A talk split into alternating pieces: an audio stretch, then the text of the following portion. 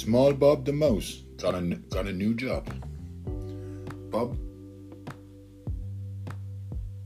Bob the Small Mouse got a job in the doll. He eat all the pies. He eat all the chips. Small Bob was so big, he filled the whole room. And the government complained.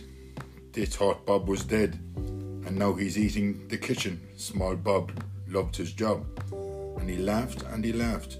And the government said, enough is enough. There's simply no room in the doll for Small Bob. For the bigger he gets, the harder he, get, the harder he stays. Small Bob has eaten a lot.